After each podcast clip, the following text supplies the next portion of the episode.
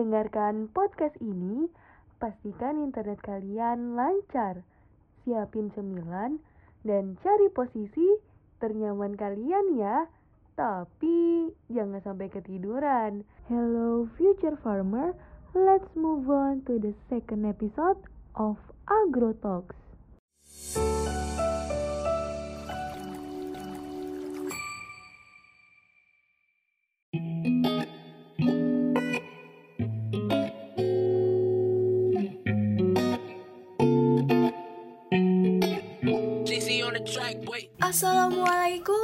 Warahmatullahi wabarakatuh Halo agraria muda, salam satu lahan Gimana nih kabarnya? Udah lama banget ya Dari awal rilis episode pertama Agrotalks Baru sempet lagi nih buat nyapa teman-teman Semoga dalam keadaan baik ya semuanya Stay happy, stay healthy Karena kita belum tahu nih kapan bisa ketemu di kuliah offline. Semoga secepatnya bisa saling ketemu ya. Di episode kedua kali ini aku nggak sendirian nih karena aku bakal ditemenin sama salah satu staff Medikominfo, teman seperjuangan angkatan corona juga nih. Dan pastinya kalau teman-teman sering lihat konten-konten di Instagram Himagrotek, harusnya nggak asing lagi dong ya sama suaranya. Yaps, bener banget nih, kita bakal ngoceh-ngoceh bareng sama Nila Puspitasari. Halo Nila, apa kabar nih? Alhamdulillah baik, kamu sendiri gimana nih Yus kabarnya? Alhamdulillah baik, ya walau kadang pusing dikit sih sama tugas. Oh iya, laprak gimana nih laprak nih? Udah sampai mana nih lapraknya? Waduh, kalau dibahasnya di sini, ntar beda cerita dong. Ntar kita bahas di belakang ya. Nah, mungkin sebelum kita ngobrol-ngobrol nih, Nila boleh kenalan dulu sambil nyapa-nyapa agraria muda. Kali aja ada yang belum kenal nih. Oke, jadi sebelum kita lanjut ngobrol-ngobrol, mending kita kenalan dulu ya. Kata patah sih, tak kenal maka tak sayang. Jadi kenalin nama aku Nila Puspitasari, biasa dipanggil Nila. Aku angkatan 2020 jurusan agroekoteknologi. Asalku dari Tenggara Seberang, tepatnya di Spari 1. Aku salah satu staf Medikominfo, admin Himagrotek yang paling kece itu loh. Kalian masa nggak tahu sih? Salam kenal semuanya. Waduh, admin Himagrotek yang paling kece nih katanya. Terus Mbak Nila ini juga jadi tangan kanannya Kak Farhan nih buat ngeposting uh, postingan-postingan di Instagram Himagrotek. Nah terus Mbak Nila nih kedengarannya tegeng gak sih guys? Santai aja Nila, karena di episode kedua kali ini kita bakal ngobrol-ngobrol ringan aja kok. Nah, sebelum kita masuk ke pembahasan kali ini, boleh nggak sih Nila cerita dikit nih alasan kenapa Nila ambil jurusan agreko teknologi? Kalau gitu aku bakal ceritain dulu nih pengalaman pertamaku gimana sih kok bisa milih agroekoteknologi gitu. Jadi sebelum aku milih jurusan agroekoteknologi tuh waktu kelas 1 SMA aku tuh pernah mau pilih jurusan farmasi tau nggak? Udah kekeh banget tuh bakal milih jurusan farmasi waktu kelas 1 SMA. Terus aku udah sampai cari tahu prospek kerjanya di farmasi tuh apa aja, terus ke depannya peluang kerjanya tuh gimana aku sampai udah ngecek-ngecek sampai situ dong. Dengan kepercayaan diri yang sangat tinggi. Tapi begitu aku lihat kemampuan otakku yang kayaknya nggak mungkin kan gitu buat masuk situ. Ya walaupun orang bilang tuh nggak ada yang nggak mungkin bisa kita capai kalau misalnya kita usaha gitu kan. Tapi nggak tahu kenapa gitu. Terus waktu pertengahan kelas 2 SMA aku kan sering banget tuh nonton YouTube. Terus nggak sengaja uh, lihat di beranda tuh nemu video dari akun Balitbang Pertanian kalau nggak salah tuh. Nah mulai dari situlah aku tuh kayak ngeliat video-video pertanian, mulai dari petani yang uh, wawancara petani sama petani petani besar.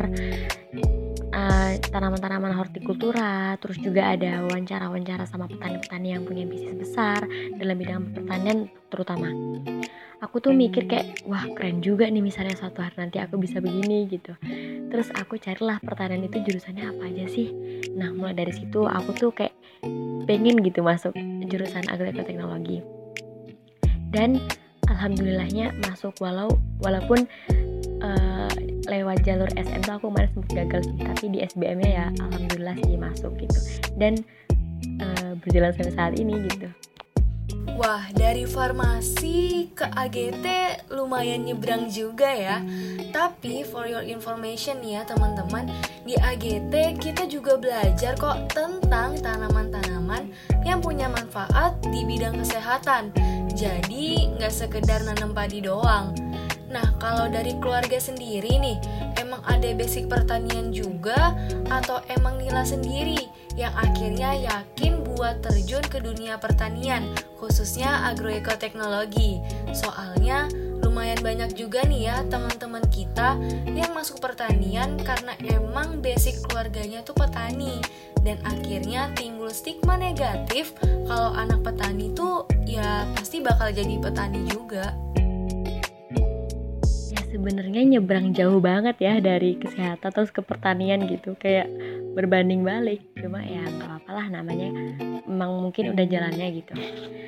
Uh, kalau latar belakang keluargaku sih rata-rata orang pertanian semua ya. Dan rata-rata jadi petani gitu. Tapi aku terjun ke dunia pertanian itu sebenarnya bukan gara-gara latar belakang keluargaku petani. Ya karena kalau aku lihat dari diriku sendiri aku tuh masuk pertanian tuh karena lebih tertarik aja gitu sama pertanian-pertanian.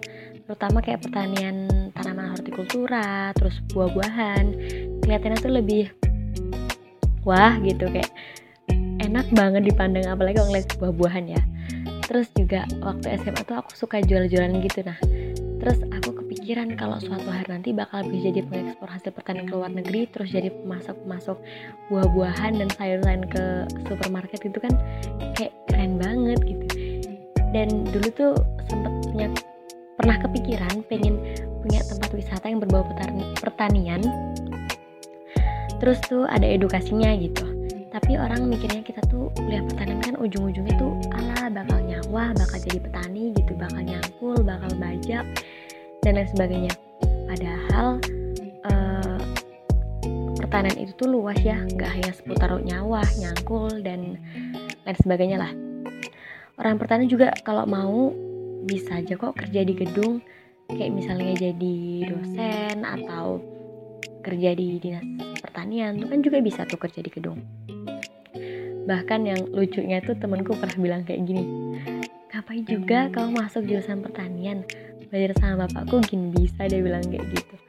Terus aku mikir ya udahlah nggak apa-apa kan pandangan dan pemikiran orang kan beda-beda ya jadi kita tuh nggak bisa gitu maksain orang juga buat mikir kayak kita itu sih kalau dari aku Nah, bener banget. Sebenarnya nggak usah terlalu dipikirin ya apa kata orang, karena yang ngejalanin kan kita sendiri nih.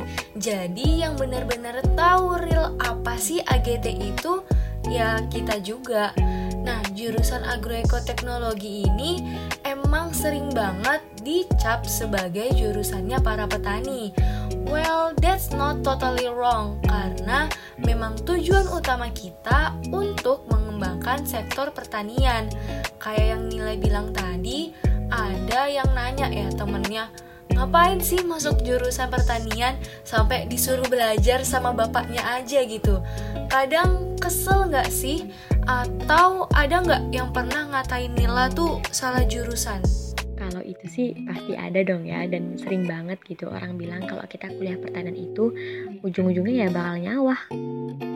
Tapi aku nggak apa sih mungkin orang tuh pahamnya pertanian itu cuma seputar nanam doang terus tuh kerjaan di sawah. Padahal uh, pertanian itu tuh luas banget. Contohnya kayak kayak sekarang nih ada pertanian urban farming. Terus juga sekarang banyak banyak banget kan alsintan yang udah berkembang. Terus tuh memudahkan para petani bisa bisa melakukan aktivitas pertanian tanpa mengerjakannya dengan manual gitu kan. Sekarang pertanian tuh lebih lebih canggih gitu nah lebih lebih luas. Terus apalagi sekarang ada pertanian berkelanjutan terus ada pertanian organik dan masih banyak lagi lah macamnya Nah, apalagi kita sering banget dengar istilah petani milenial yang diharapkan generasi kita bisa rise and shine untuk memajukan bidang pertanian di masa depan. Benar juga yang Nila jelasin tadi, kalau kegiatan bertani itu gak melulu langsung terjun ke sawah, gak melulu soal kotor-kotoran, karena sekarang tuh udah ada yang namanya mekanisasi pertanian terus juga bisa lewat pertanian organik. Kalau di Himagrotek, contohnya ada hidroponik nih. Jurusan kita nih juga sering banget diremehin kayak I have tried a lot more than you man Kayak jurusan gue tuh lebih susah Wah, yang ngomongnya kayak gini belum pernah nih disuruh nyangkul satu kali satu meter, terus diulangnya sampai tiga petak. Nah, teman-teman pasti tahu dong ya ini tugas matkul apa. Padahal di setiap jurusan itu emang ada tingkat kesulitannya masing-masing kan ya. Dan jurusan kita tuh gak sekedar nyangkul dan nanam-nanam doang. So, di episode kedua dari Agro Talks kita bakal bahas tentang suka dukanya jadi mahasiswa agroeko teknologi Dulu fakultas pertanian itu emang identik banget nih sama mahasiswa yang datang dari kampung atau pelosok desa. Mereka dikirim ke fakultas pertanian untuk meneruskan usaha orang tua di bidang pertanian. Namun seiring berjalannya waktu, banyak mahasiswa pertanian yang kini bahkan datang dari penjuru kota-kota besar. Contohnya aja nih ya, di angkatan 2020 tuh banyak banget teman-teman dari luar pulau. Alasannya sih mau merantau gitu. Eh, tapi serius nih ya guys, rata-rata mahasiswa agroekoteknologi Unmul nih orangnya tuh modis, keren-keren gitu.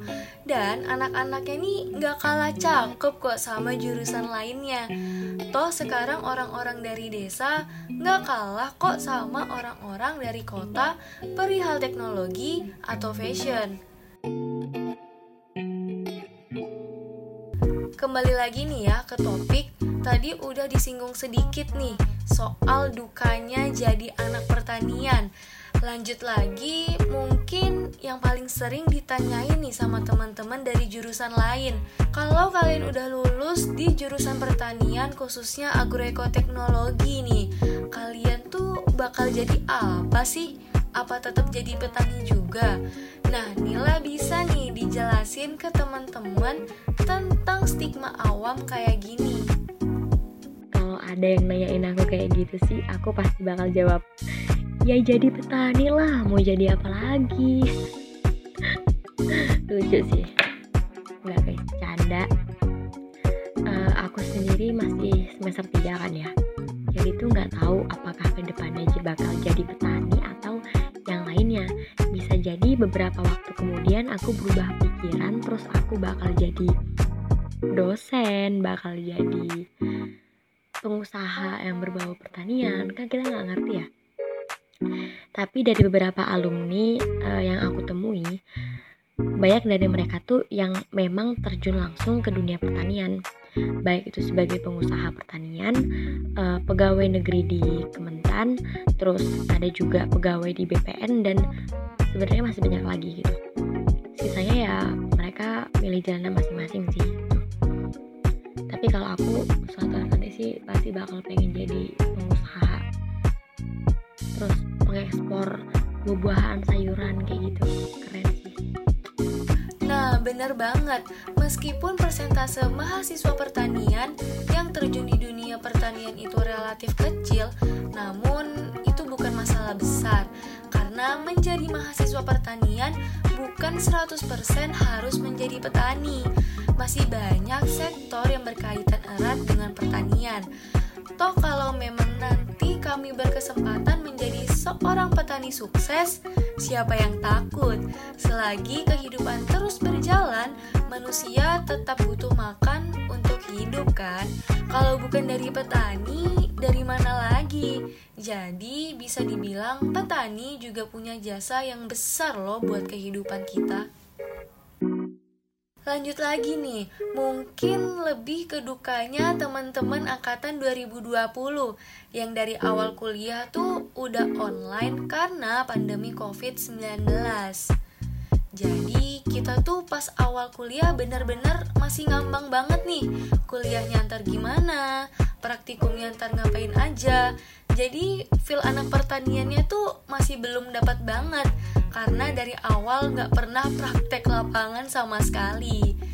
Nah, ngomongin soal kuliah online nih, kendala yang selama ini Nila rasain tuh apa aja sih? Sebenarnya kalau cerita dukanya kuliah online tuh banyak banget sih aku nggak bisa jelasin satu persatu karena emang wah gitu terutama di bagian praktikumnya sih. Terus matkul yang harusnya bisa terjun langsung ke lapangan terus enggak itu sedikit ngerasa nolep sih. Bukan sedikit lagi bahkan aku udah ngerasa nolep gitu. Dan aku ngerasa selama belajar online tuh otakku tuh kosong. Apa yang disampaikan tuh nggak masuk ke otak. Padahal dulu waktu awal masuk pertanian itu yang aku pengenin itu tuh ya kuliah terjun langsung ke lapangan.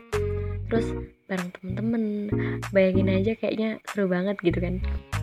Memang beda sih ya kuliah yang terjun langsung ke lapangan sama enggak.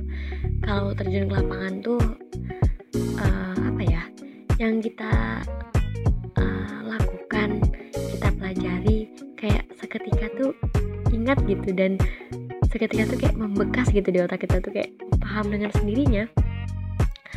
Secara nggak langsung ya. Terus uh, misalnya kita nggak paham juga tuh langsung bisa dibimbing secara langsung. Nah kalau online tuh ya itulah agak susah sih. Kalau dari aku nih ya es ketua tingkat kendalanya sih kadang kayak ngatur temen-temen susah ya karena jarak kita tuh jauh-jauh gitu kan.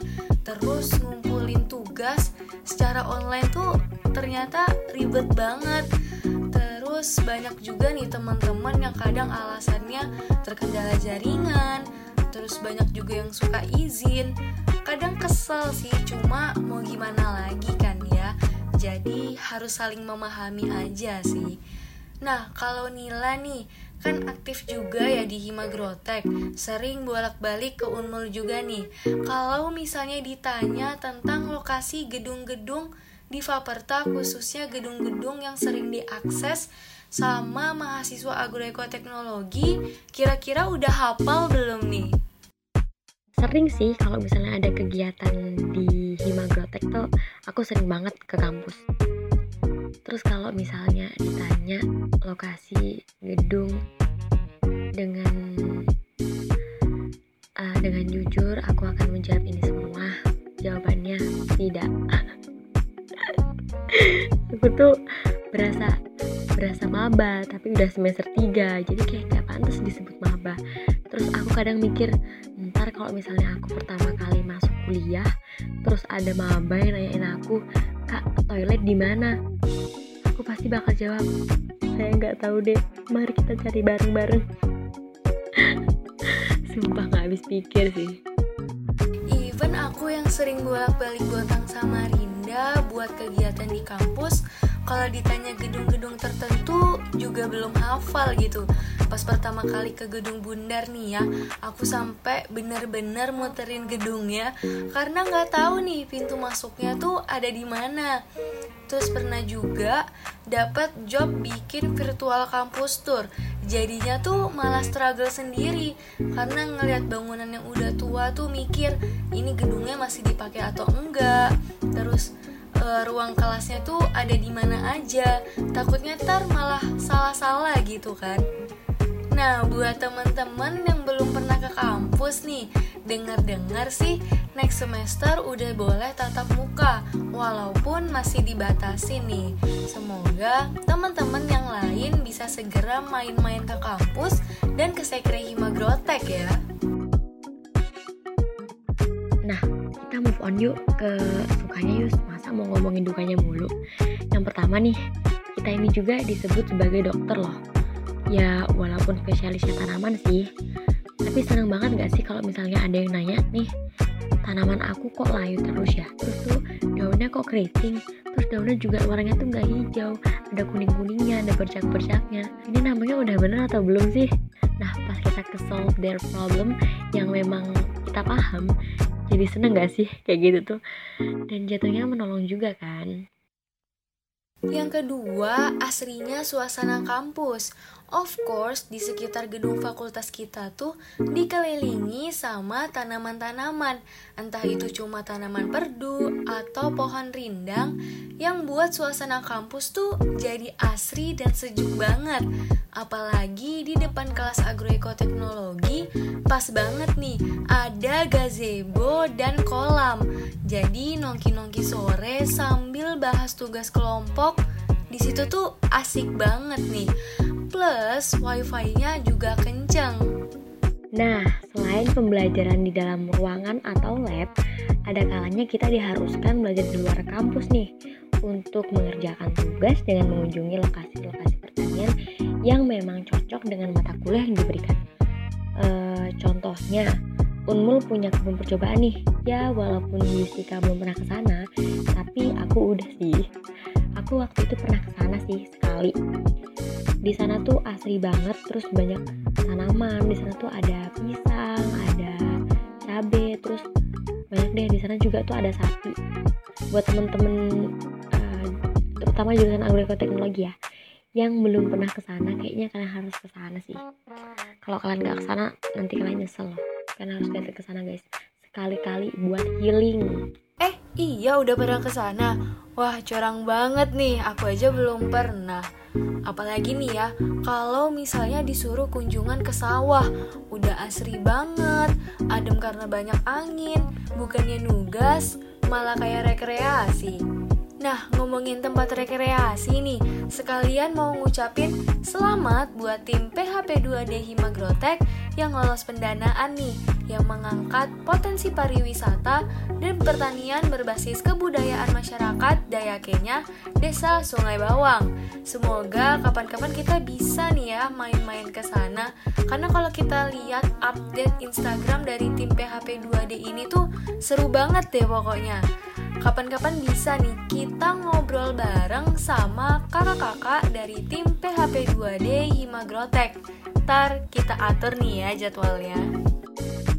Mungkin itu aja yang bisa kita ceritain tentang suka dukanya jadi mahasiswa agroeko teknologi. Sebenarnya sih masih banyak ya Nila, tapi mengingat durasi nggak bisa nih disebutin semua.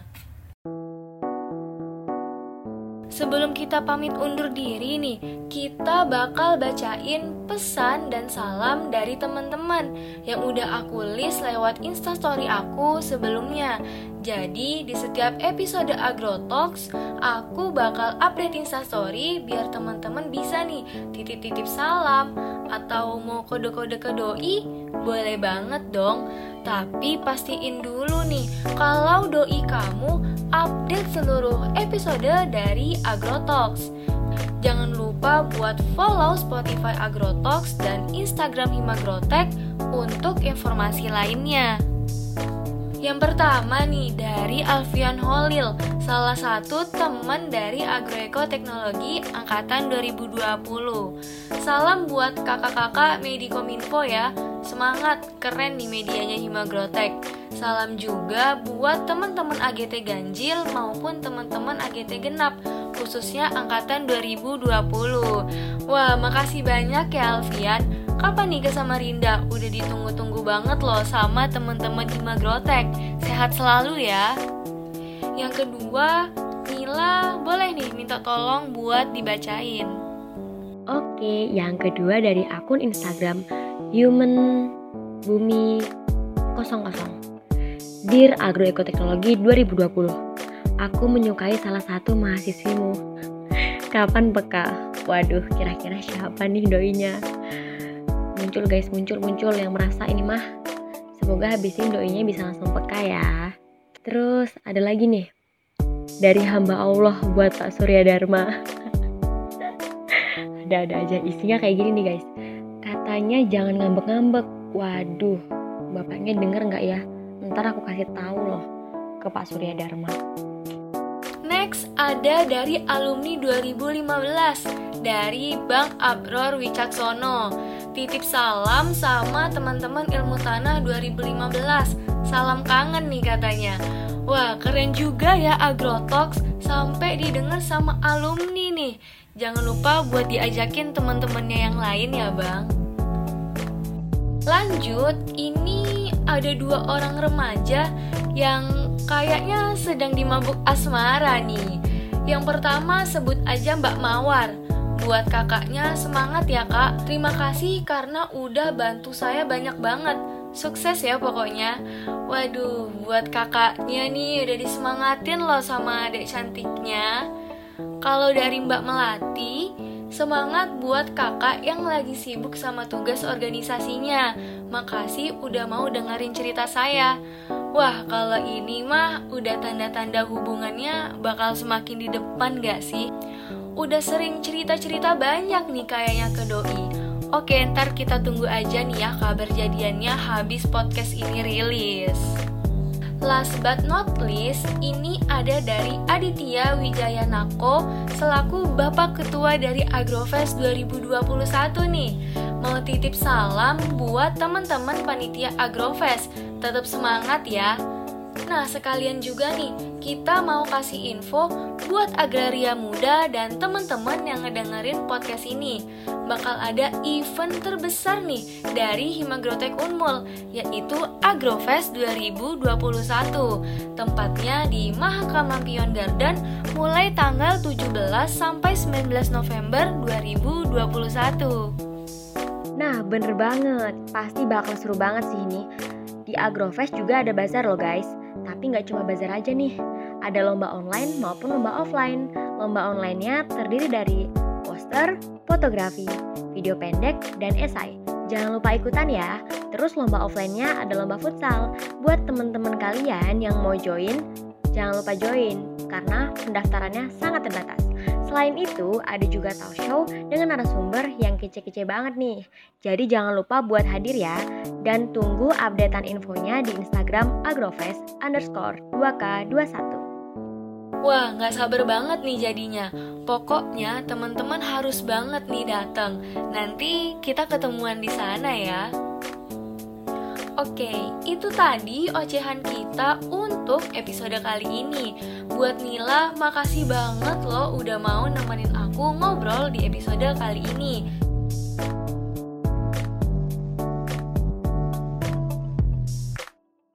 Sekian untuk episode kedua dari Agrotalks. Terima kasih buat teman-teman yang udah dengerin podcast ini dari awal sampai akhir pesan dari aku, semangat terus kuliahnya dan selalu jaga kesehatan. Aku Yustika, see you on the next episode of Agro Talks. Wassalamualaikum warahmatullahi wabarakatuh.